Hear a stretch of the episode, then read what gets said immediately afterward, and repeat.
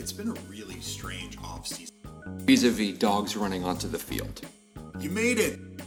We're not sabermetrician, That's all behind us now. Yeah, I got in trouble, but it was worth it. It was totally worth It it. was worth it. Totally worth it. Hey there, welcome to Flushing Transit Authority. It's still a Mets podcast. They keep trying to throw us off the scent, but we're too uh, we're too committed or crazed to, to give up uh, give up the ghost at this point. I'm uh, I'm one of your hosts, Jay Bushman, and I'm here with my co-host Will Stegman. Hello, Jay. How are you? I want to say that um, this is the official uh, David Lee Roth edition of Flushing Transit Authority, in the sense that we are crazy from the heat, because Yes. um, we are in Los Angeles, as you know. Um, we are um, not only suffering through the doldrums of a Mets season, but right now in Los Angeles, it is roughly 115 degrees at 9:30 in the morning, and it shows no signs of getting any cooler. See, I thought you were going to say that it's the David Lee Roth edition because we might as well jump. Oh yes, we might as well jump. Yeah. So, so listeners, I, I gotta, I gotta inform you of this. Uh, uh, a couple of weeks ago, Will and I were sending some email about scheduling uh, when we were going to record the next episode, and I, I signed off an email that said, um, by the next time we record, I bet 30% chance that Sandy Alderson is no longer the GM of the Mets. And the next day, Sandy Alderson uh, stepped down.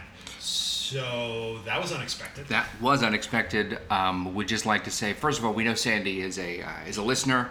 Um, he's often I see him commenting on the boards. I get these late night tweets from him. Yeah. These long DMs. Yeah, Sandy, we wish you the best. Wish you the best. We hope that um, you make a speedy and full recovery, and that you are back uh, in the office, disappointing us all over again. I gotta say, I, I don't think I've ever seen any press conference like that press conference Right. where Sandy announced he was stepping down, and the, the thing that he said about not being sure his performance warranted him coming back. Um, right.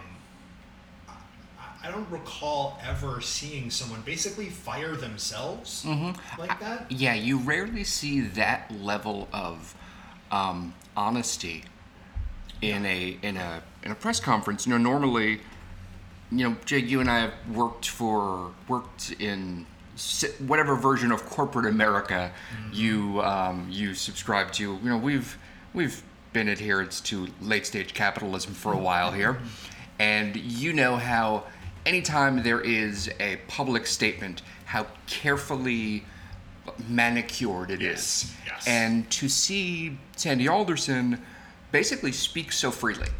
Um, you know, I made a joke, hey Sandy, just a second ago about being disappointed in um, the results. Um, but the fact of the matter is, I will walk that back immediately and say that, like, I believe Sandy Alderson is a is a good person, and I certainly believe that he has done, he has tried his best with one hand financially tied behind his back, Yeah. and I think we all know that the direction of this team comes from the very top, and there's only so much you can do with an organization like the New York Mets. So that has become the, the, the dominant uh, narrative around the team for good reasons. Um, but I find myself thinking a lot over the past couple of weeks how, if you cast your mind back to 2015, I do all the time. there were I remember there was a big sort of uh, subtext to the NLCS between the Mets and the Cubs. And one of the uh, the interesting things about that was the Mets and the Cubs were two teams that were built on opposing principles. The Cubs were get as many good hitters, good young hitters as you can, and fill in with free agent pitching. The Mets were get as much young pitching under control and fill in with free agent hitting. And what I, I have what I've seen people forget in the last two years when they've ripped everybody involved with the Mets for bad player development, bad planning, bad like what are they doing? What's their plan? Is that the plan that Sandy put into place was based on the San Francisco Giants from the beginning of the decade or like five, ten years ago. Right. Where they went to the World Series every other year based on a core of young, controllable pitching, filled in with free agents and trades for older bats. So there's been this idea that like the Mets don't have a strategy. They've had a strategy. It hasn't worked. Right. That strategy in 2015 paid off because you had the perfect confluence of events of that pitching was largely healthy mm-hmm. and effective. Yes. The bullpen was largely healthy and effective. Then you throw in the wild card, obviously, of mm-hmm. the midseason Cespedes pickup. Yes. Cespedes then goes on fire. Yes. You have a young Michael Conforto who comes up late in the season and produces.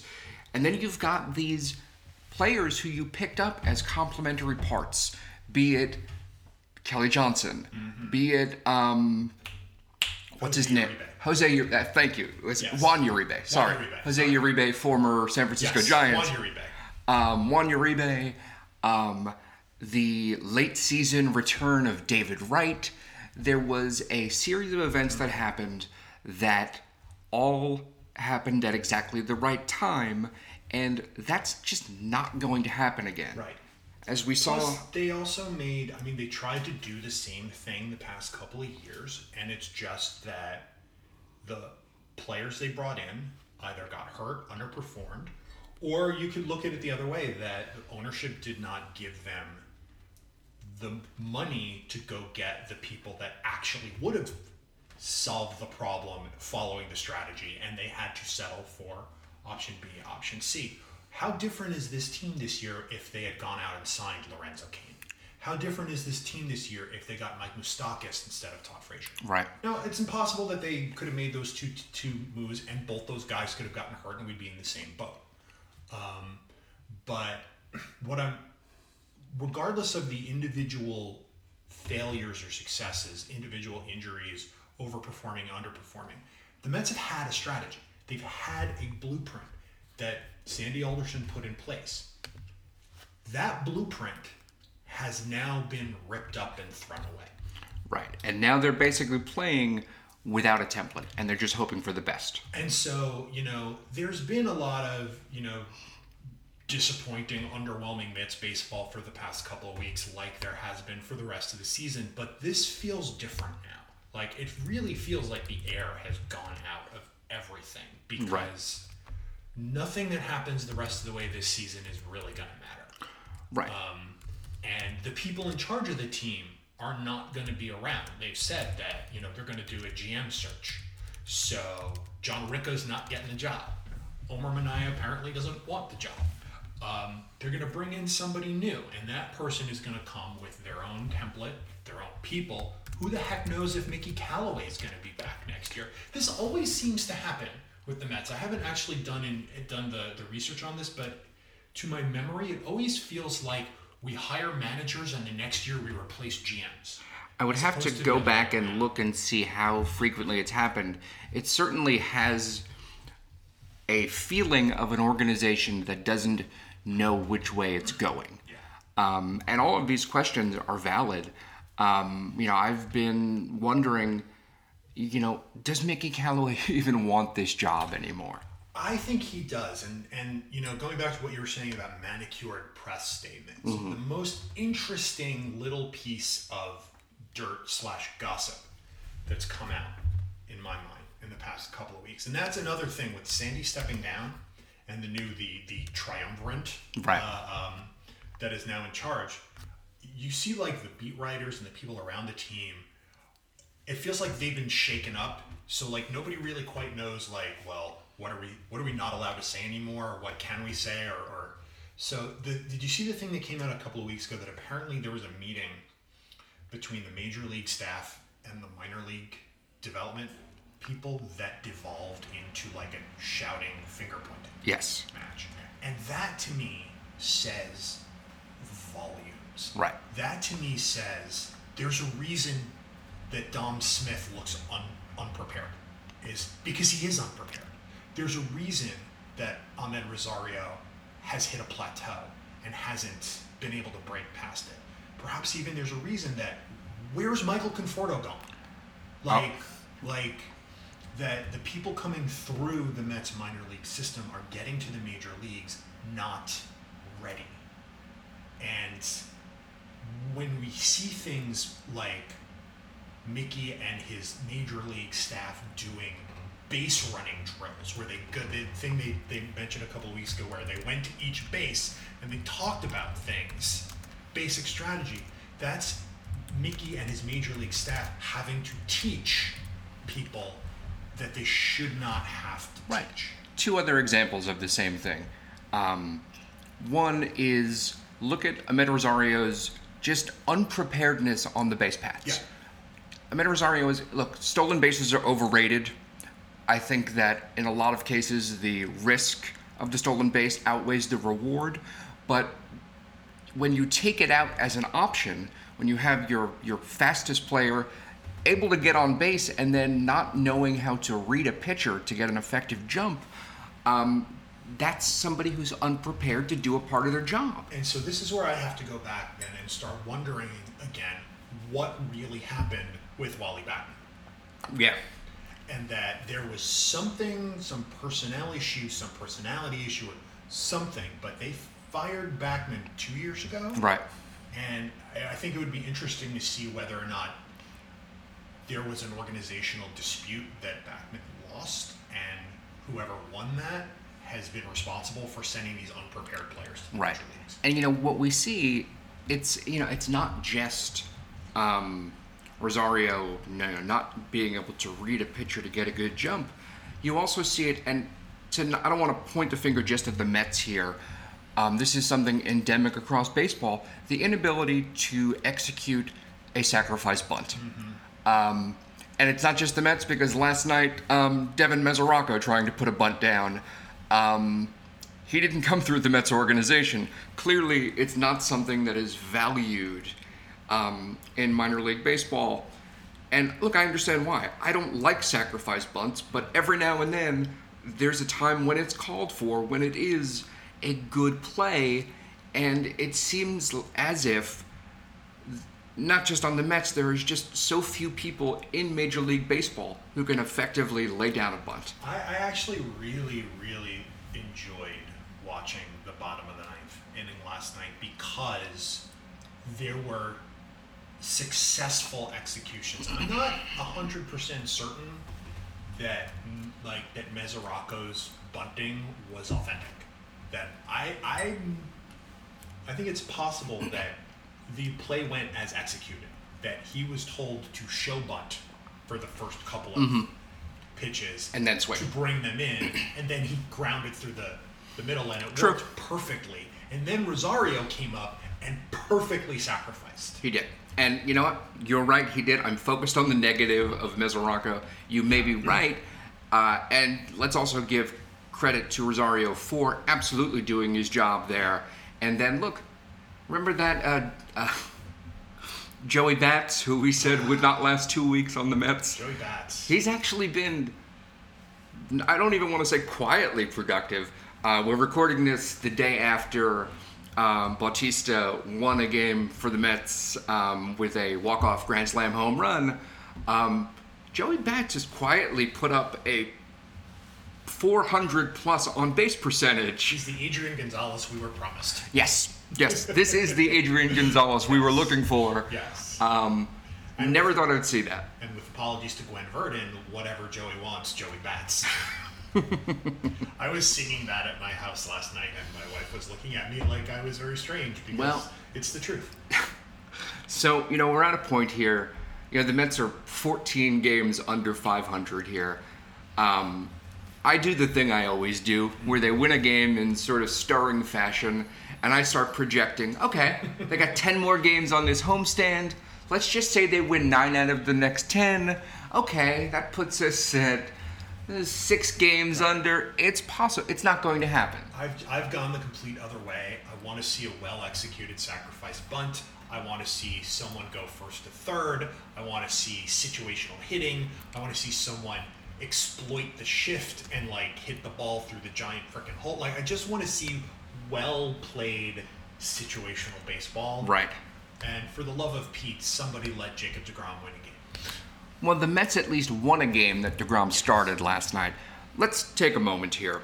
Um, Jacob DeGrom is quietly, if that's possible, the best pitcher in the National League. Yes.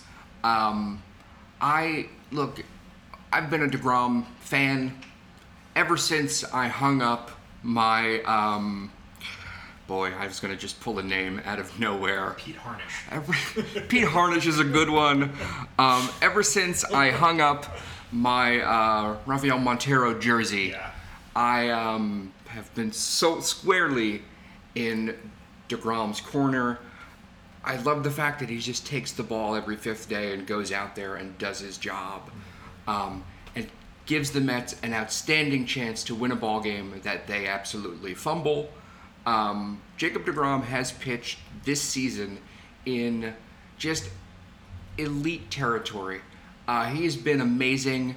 If he was on a winning ball club, he would be he would be the front runner for the Cy Young Award and maybe the Most Valuable Player Award. He's been that good. He might still be the front runner for the Cy Young Award, although they don't tend to give that to people on losing teams. Well, he's been good enough. But he might not be on a losing team much longer. That's true. And I mean, I think this goes to what we were saying before about how all the air has gone out of the team because we know they're going to be dismantled. The question becomes how much. Right. The question is, and you know, John Ricco came out yesterday apparently and said something to the effect that they're not looking to do, they're not going to do a full teardown. They're looking to be competitive in 2019, which, okay, that's easy to say, but how are you going to do that? Here's something that just sort of blew my mind yesterday, though. I'm listening on the radio as I'm driving through LA traffic, and I'm hearing Howie Rose on the radio talking about that quote that you mentioned, mm-hmm. where you know the Mets have basically said we would need to be blown away by a deal mm-hmm. to move Degrom or Syndergaard. Yeah. Like we would just have to be blown away. And Howie says because the Mets want to be competitive in 2019. And I thought to myself, 2019? That's far away. 2019, that's when Blade Runner takes place. Right. But no, 2019 is five months from now. Yeah. And, Yeah. you know, I've been a Mets fan long enough to have been excited about the 1982 season starting. and Wow. I suddenly felt so incredibly old Yeah. at the idea that 2019 is five months away. Yeah. Um, boy, that hurts. I sort of felt something similar yesterday when they were talking about Joey, uh, Joey Bautista in the twilight of his career At age at 37. age 37. And I'm like. Yeah, when I when I look at Jose Bautista and realize he is in the twilight of his career, and I am seven years older than he is, um, boy, that and I I forget all the time that I'm getting older. Yeah. I feel in my heart, although actually my heart may disagree when you consider my diet. Um, I forget that I'm not still Yep. a kid. There's a commercial that, that plays during the Mets radio broadcasts um, about a kid who loved baseball and wanted to be a baseball player. And, it, and the, punchline is, and at age 42, he realized he was never going to make it. I've joked with you, Jay. I still concoct scenarios where I somehow end up on the Mets roster as a player. Like, not even just somebody sweeping the clubhouse. like I'm 44 years old. Um, I I throw like both of my arms are broken, and um, I cannot hit Yeah. to save my life. I'm afraid of the ball. Well, then you'll fit right in in the Mets lineup. But I I still think well, there's some scenario where I could end up on the field. Anything can happen. And you know how I know that? I know that because suddenly Jenrry Mejia has been unbanned Wow. For his from his lifetime ban. I remember saying a couple a couple of uh, couple of years ago, I'll play in the major leagues before Jenrry Mejia Yeah. stomps on the mound again. Now I know it's fun that we can be like, "What? This is crazy. We never saw this coming. What does it mean? Lifetime ban, not so much lifetime." But come on, we all when they banned him, every story was he will be able to reapply to apply for reinstatement in two years. Right. It's been two years. He applied. The commissioner was like, "So that thing you said about there being conspiracy against you, do you still do you still feel that way?" And I'm guessing Jenrry was like, "No, I'm sorry." Yeah. And look, I always feel like people have a right to earn a living um, as long as he is not um, physically abusing someone. Go out and, you know, if you can go earn your way back out onto the field, go ahead and earn your way back onto the field. I mean, it's basically the equivalent of parole, Mm-hmm. right? It's like you were convicted, you've come in front of the board, You've you served your time. You've, you've served some of your time, you have owned up to it and taken responsibility. And I'm, I'm, you know, it's really easy to think about someone else who's been banned from baseball for life, who has never taken responsibility. And because they have never taken responsibility, there are loads of people that have his back and want him put back in. And, um, and I'm sorry, like, if I'm the commissioner of baseball, Pete Rose never steps on a baseball field again. You broke the cardinal rule, and you have not uh, taken responsibility for it. I disagree with you there. Ooh.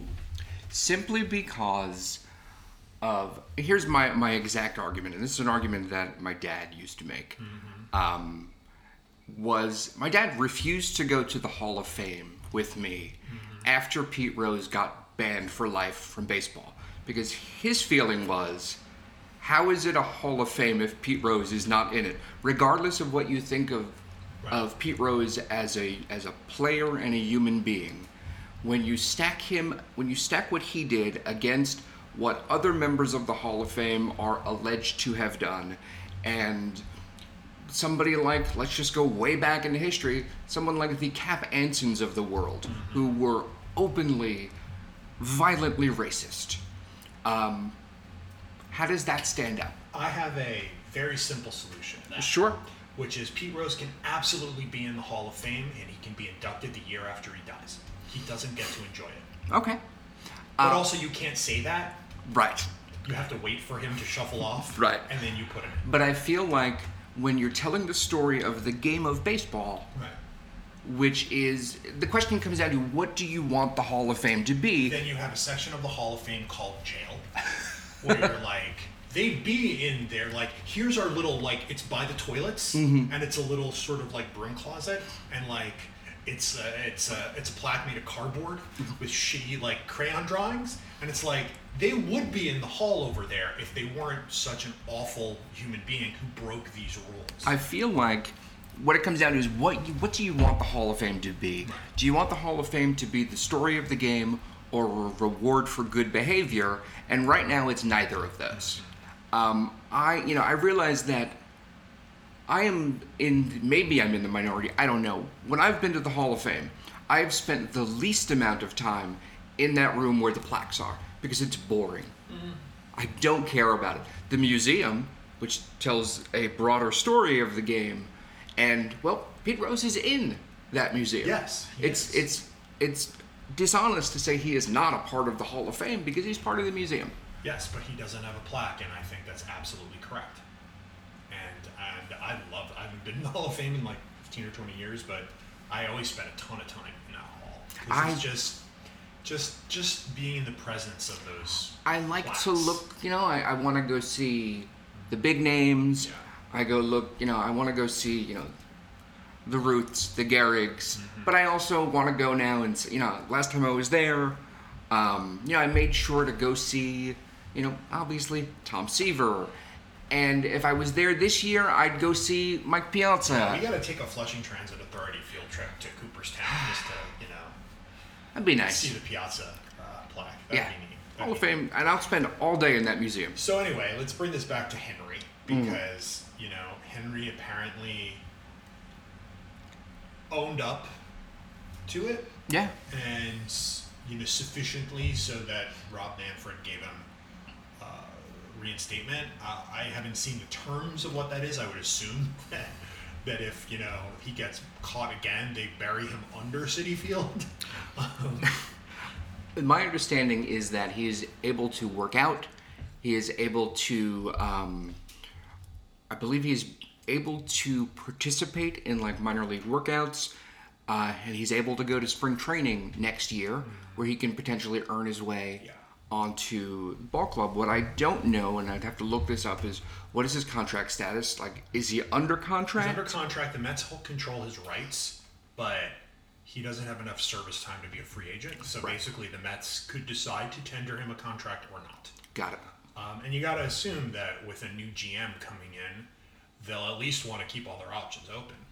Yeah, and I think options is the big thing. When you look at the Mets for the remainder of 2018, what they're playing for right now is all right, what do we have for 2019? We're going to assume that this season is a wash. And hey, if we win some ball games, great. But the reality is we're auditioning for jobs in 2019. Mm-hmm. Everyone's auditioning. So I think maybe- And, you know, they're going to try and stockpile. It's an interesting place for the triumvirate to be in because they have to stockpile prospects for a team that they may not be working for. Mm-hmm. Now, look, we've all been in jobs that we knew we were leaving. Mm-hmm. And there are sort of two ways you go about that. One is you just work as hard as you can because you want to leave on good terms, mm-hmm. you want to maintain connections, you want to be able to go to your coworkers and say, "Hey, remember the time I helped you out with that second base problem?" Yep. Or you start setting up your new job. Yeah. Um, if I am the, I'm I'm a person where I'm always grateful to the organization who's been paying me, and I want to leave on good terms. So I go about my job.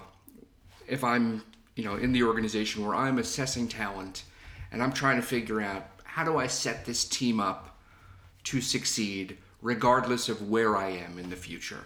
And I think if you are part of that triumvirate right now. You're looking at these players and you're saying, who is going to be here next year? And as I look at this roster, there are a lot of open questions as far as who's going to be here. Yep. Um, if you ask me, a couple of players have really stepped up and done a really nice job um, this year. Namely, Zack Wheeler. yes. Zack Wheeler has been um, really solid. And I think Zack Wheeler has finally grown into and developed into the player that the Mets hoped he would become when he was traded, when he was picked up for. I don't know if people remember this. Zack Wheeler came to the Mets in the Carlos Yep. Beltran trade. That was seven years ago. Yeah. And it has taken Zack Wheeler a long time to develop. But Zack Wheeler, right now, if you look at his last dozen starts, has shown himself to be a quality number three, maybe even number two starter on a on a good major league club. Yep. He's played better than his record indicates, but well, Jacob DeGrom has already got him. Yeah. Is already the front of the line in that in that contest. Um, but I I'm excited about seeing Zack Wheeler uh, continue to develop. He's only 28 years old. I know, I feel like we've been hearing about Zack Wheeler for a long time, but he's 28. Um, he's got plenty of life left in. Uh, let's just hope he stays healthy and continues to pitch well. I'm at a point with the team right now where I'm just looking for stories to feel good about, mm-hmm. and Zack Wheeler is definitely one of them. There are other players who I feel a lot less positive about, and not to beat up on Dom Smith, but as you said earlier, Dominic Smith looks unprepared. Yeah. And Amed Rosario appears to be just Overwhelmed. stalled. Yeah. And And Conforto seems to have taken another couple of steps backward. well, I don't I don't even know where Michael Conforto has gone. Yeah. You know, the best player on this team right now, position player, is the ageless Asdrubal Cabrera. Yeah. a really interesting point was brought up on the broadcast last night, um, the radio broadcast, which is uh, Howie and Josh were talking about, hey, what if the Mets are able to actually flip Jose Bautista for something of value? It wouldn't be the craziest thing in the world. It, it wouldn't. I mean, you look Yeah. at, you know, an American League contending team who could use a bench off the bat, who can mm-hmm. DH and maybe fill in in the mm-hmm. outfield and in an emergency at third base. Jose Bautista. Not that the Mets are going to get much in return for him, but just you never know. I think the, the big question, I mean, the, the, the big problem, as always, is anybody who's worth keeping are, you know, going to be the only people that you could get something and trade for. Right. And the people who you don't want to keep, you can't get anything for. Right. And, you know, we could look at this as a replay of last year where they just wanted a salary dump and they didn't want to pay any of that money. And so they took, you know, no prospects back. And if they do that again, we're just in the same place we were last Right. year. They could pay some of that salary and get better prospects. Um, but you know, it's it's really sort of up in the air on you know, do they have to trade Wheeler and Matz right now? Like, if they need to make moves, if they need to restock, how else are they going to do it? Mm-hmm. There just doesn't seem to be much of a path forward.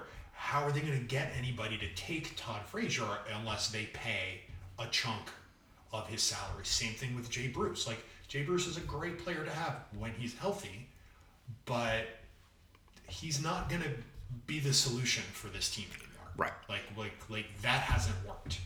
And so either we suffer through a couple more years or we just cut bait and go in a different direction. And with a new GM coming in next year, I I, I would imagine that they would want to have as much latitude as possible. Right. I remember seeing a a, a factoid somewhere, and I don't remember where this was, but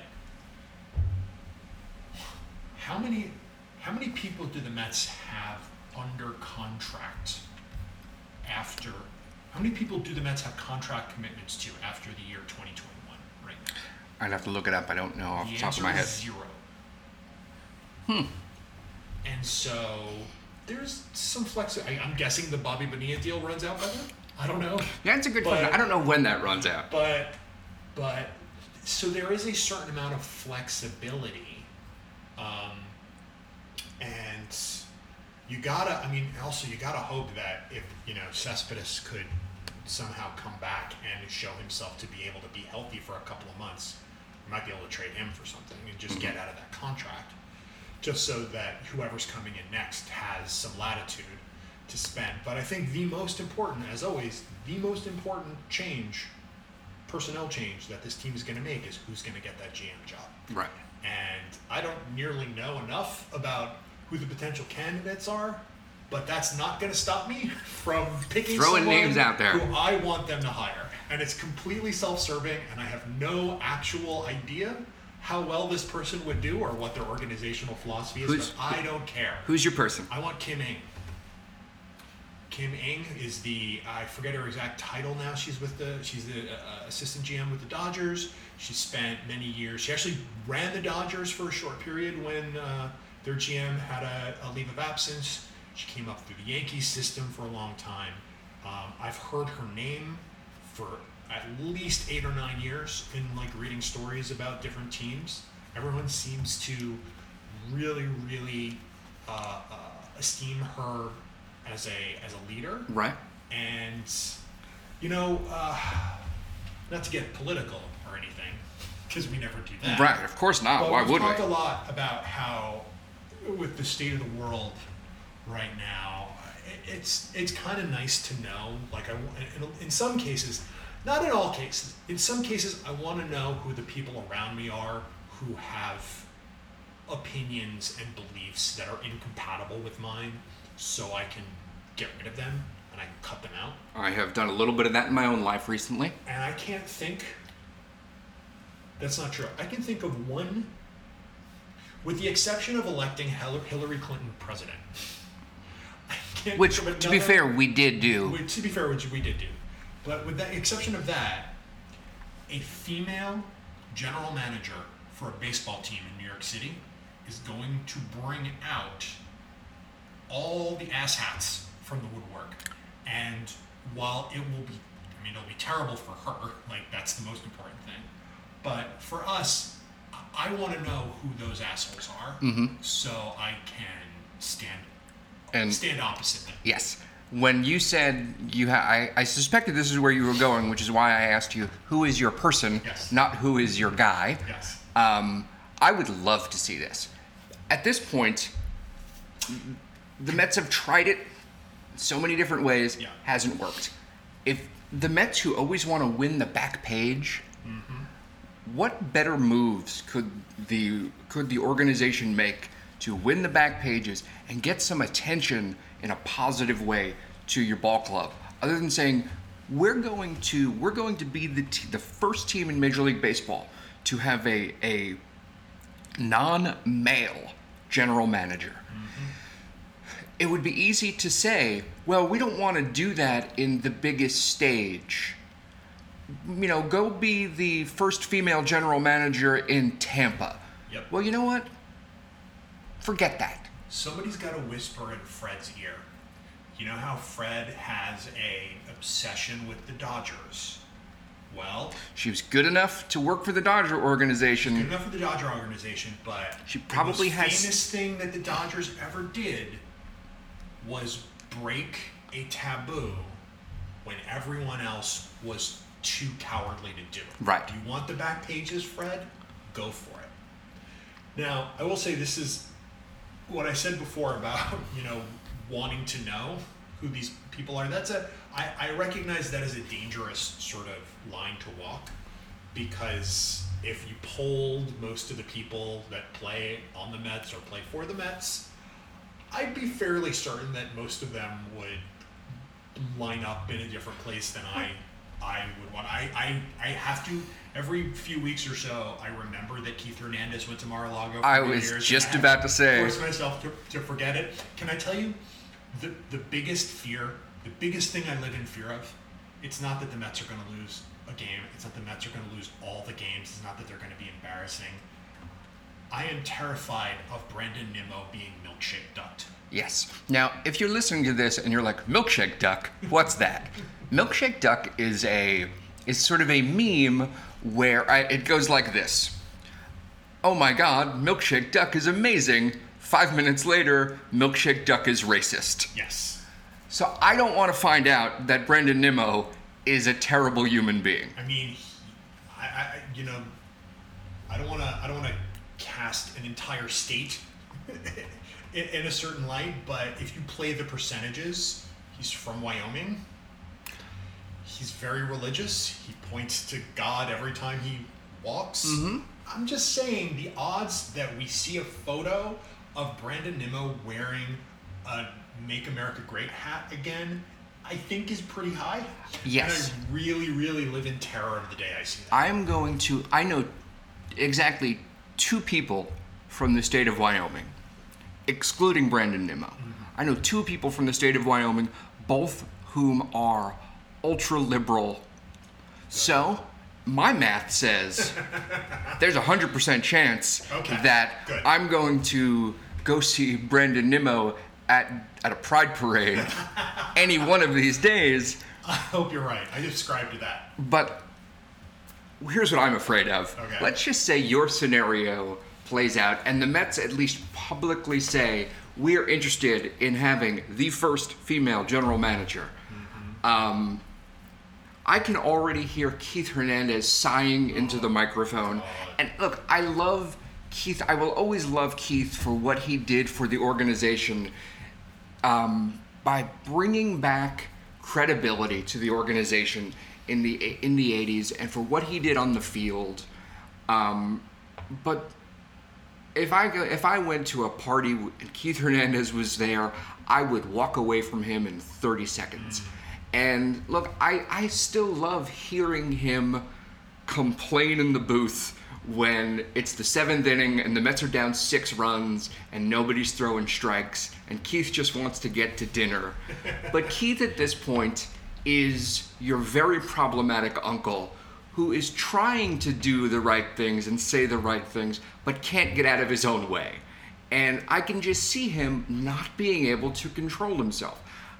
I feel like what is more likely to happen than the Mets um, going down this path is they go the Dodgers route where they name somebody who is not a dude the assistant GM. Where it's we've got somebody in the picture, hey, we're giving this a shot, but the the head job and the name that signs, you know, that signs the contracts is still going to be just, you know, Johnny White guy. Maybe not Johnny White guy, but certainly guy.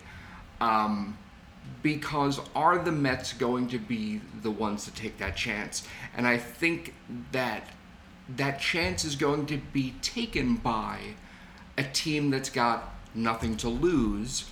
Let's say, for instance, the Miami Marlins, who have got a PR problem in that they have kind of, you know, dismantled the team. They play in a stadium nobody likes, but they've got a figurehead in Derek Jeter who is at least media savvy. Yeah.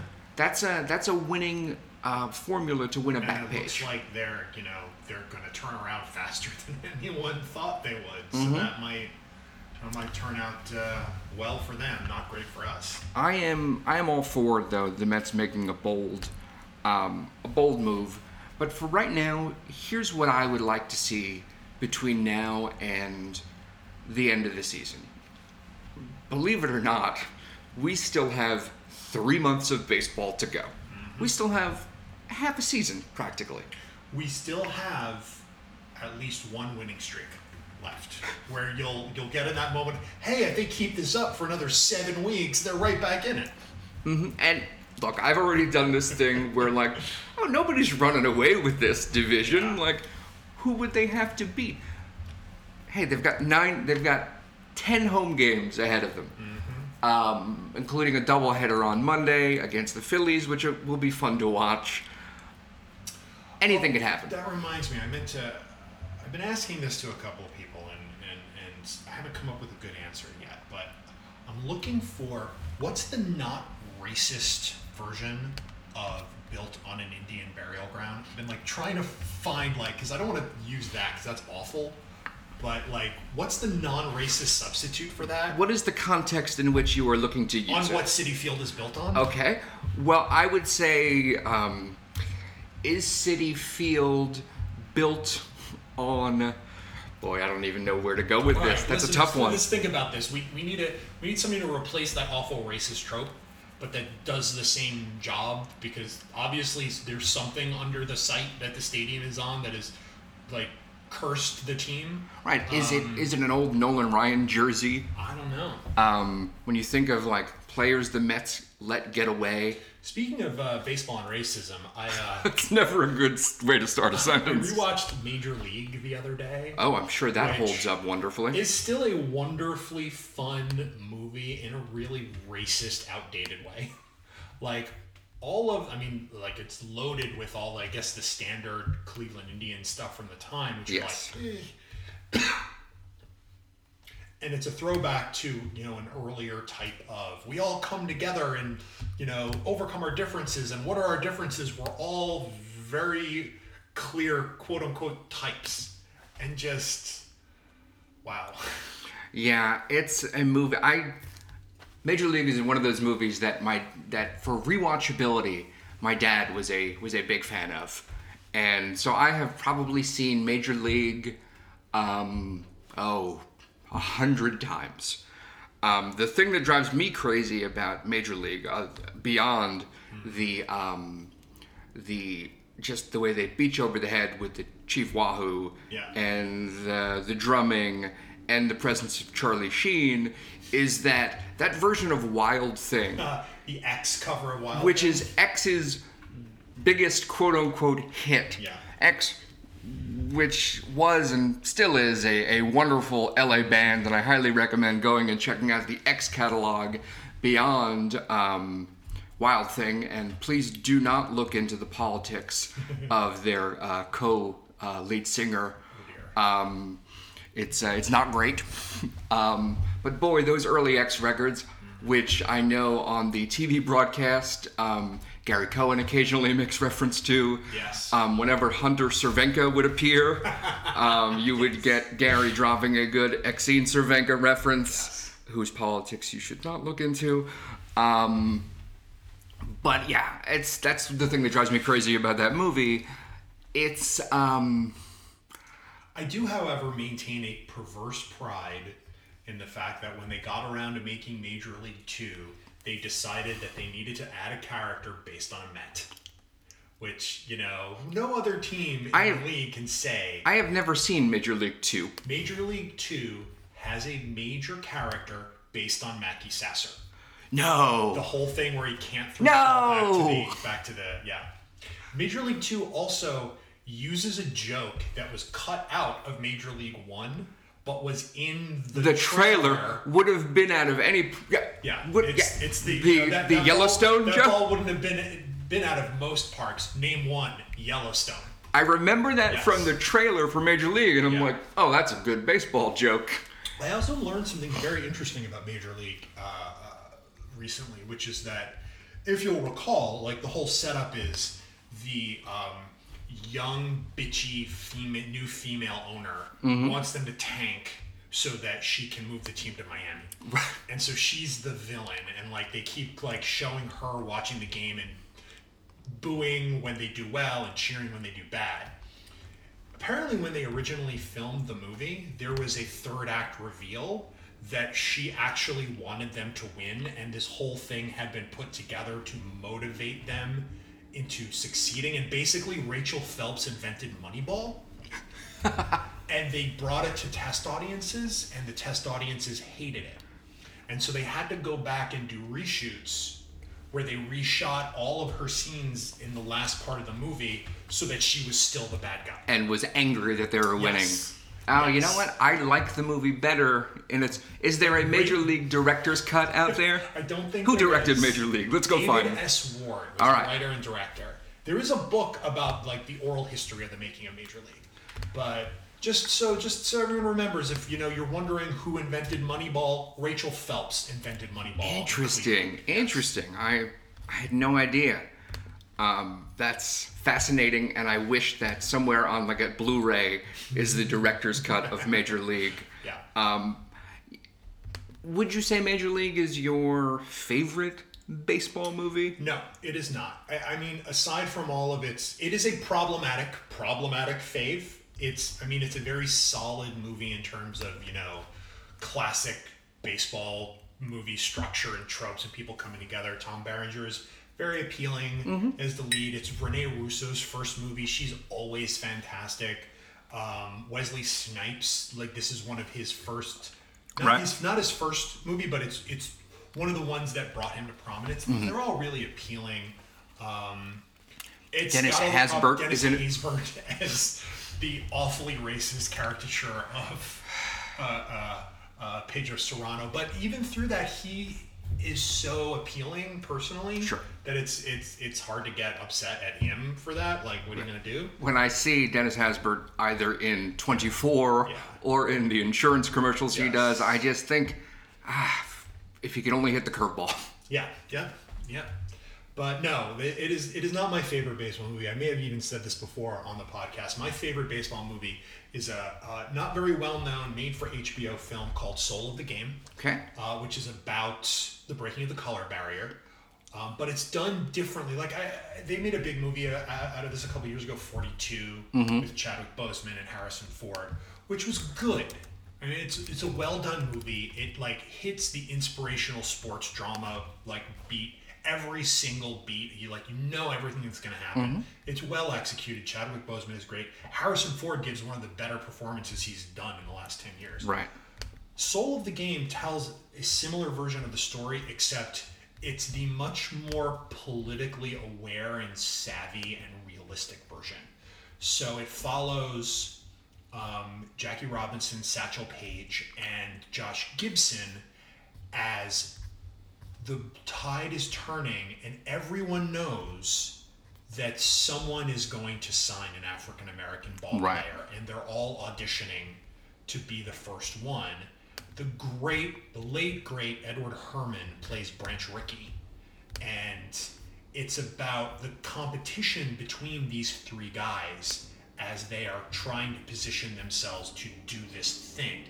Um, uh, the the incredible Delroy Lindo plays Satchel Paige, and Delroy Lindo is one of those actors who is always having fun no matter what he's doing. And the, the marriage of Delroy Lindo as actor and Satchel Paige's character is perfect. Like he looks nothing like Satchel Paige, But he manages but to he capture the feeling. Uh, Mykelti Williamson is Josh Gibson. Blair Underwood is uh, Jackie Robinson, and it's just really smart, very uh, uh, savvy version of this story where it takes the you know the feeling that you want to have about this is a breakthrough and Right. this is you know a huge moment and really delves into the human cost behind it. Um, and it's just really really really well done. I can watch it over and over and over again. Not many people know uh, know it or have seen it but i believe it is freely available on youtube the whole movie is on youtube so i highly recommend it It's I I think of the HBO catalog because the HBO has a really deep catalog Yeah. of baseball movies. There was a movie I want to say back in the late '80s called Long Gone, which Yes. was about a minor league baseball team Peterson and Virginia, Madsen. And I I have no idea how that holds up, but when I was like a 13, 14 year old kid and would just devour anything that had baseball in it, Yeah. that was one that I really enjoyed a lot. Mm-hmm. And as far as like, boy, other baseball movies, they're hard to come by. Yeah. Um, either I get, either the liberties they take with the game drive me crazy, Yeah. but yeah, I remember really enjoying Long Gone. But the HBO catalog, which is so deep with those sort of low budget original productions they used to make. Yeah. Um, you know, you go through like HBO Go, you go through their on demand archives, and there's so much stuff that I remember watching as a kid that is gone. Yeah. Um, I would love to be able one day to sit through all of those HBO original productions from before HBO was a prestige network, when it was just like, hey, we've got some movies, um, we've got these episodes of Dream On that we made because we have access to this archival footage from Time Warner, and also here's uh, First, and Ten. Oh my god, first and ten. First and Ten, you can buy the. Co- I think that there's there's a complete DVD series. Boy, First and Ten. I know it's we don't talk about football, but you want to talk about a problematic TV show. wow. That checked every box. and that was before O.J. Simpson killed his wife. But I watched First and Ten religiously Yeah. because, as like a 12 year old, there was a good chance that you were going to see something you weren't supposed to see on TV. I, I actually, I remember jokes from First and Ten. I remember bits from I, as do I. Jason Beghe as uh, the cord, the young quarterback, Uh huh. Yanessa. Tom Yanessa. Tom Yanessa. Do you remember? Do you remember? Vanessa. It's Yanessa. with a Y, As like you're an asshole. I can't believe we both know this. We both know this. Are we going to turn this into a Wow. first and ten podcast? You know, with the way the Mets are going, we might as well dig up the you know the the old exploits of Bubba Kincaid and Jethro Snell. It might be Um, good, good use of our time. Tony Longo as Mad Dog. Oh my god. I would get excited when I would see. For some reason, he was a guy who I'm like, I want to see him in more things. Boy, this turned into a first and ten podcast Yeah. really quickly. Tiny Lister was on the show too. He right? was. Yeah. You know what? On that note, we should probably just wrap We this should. up. Yeah. You know We're what? Talking about the bench of the the, the California Bulls. California Bulls. Right. Get bullish with the Bulls, get Yeah. bad with the Bulls. On that note, we'll see you in two weeks with a first and ten recap. We're gonna just end it here. Let's go Mets, everybody. yeah. Jay, see you next time. See you at the baseball television shows. And the first and ten movies. Thanks, everybody. This took a weird turn.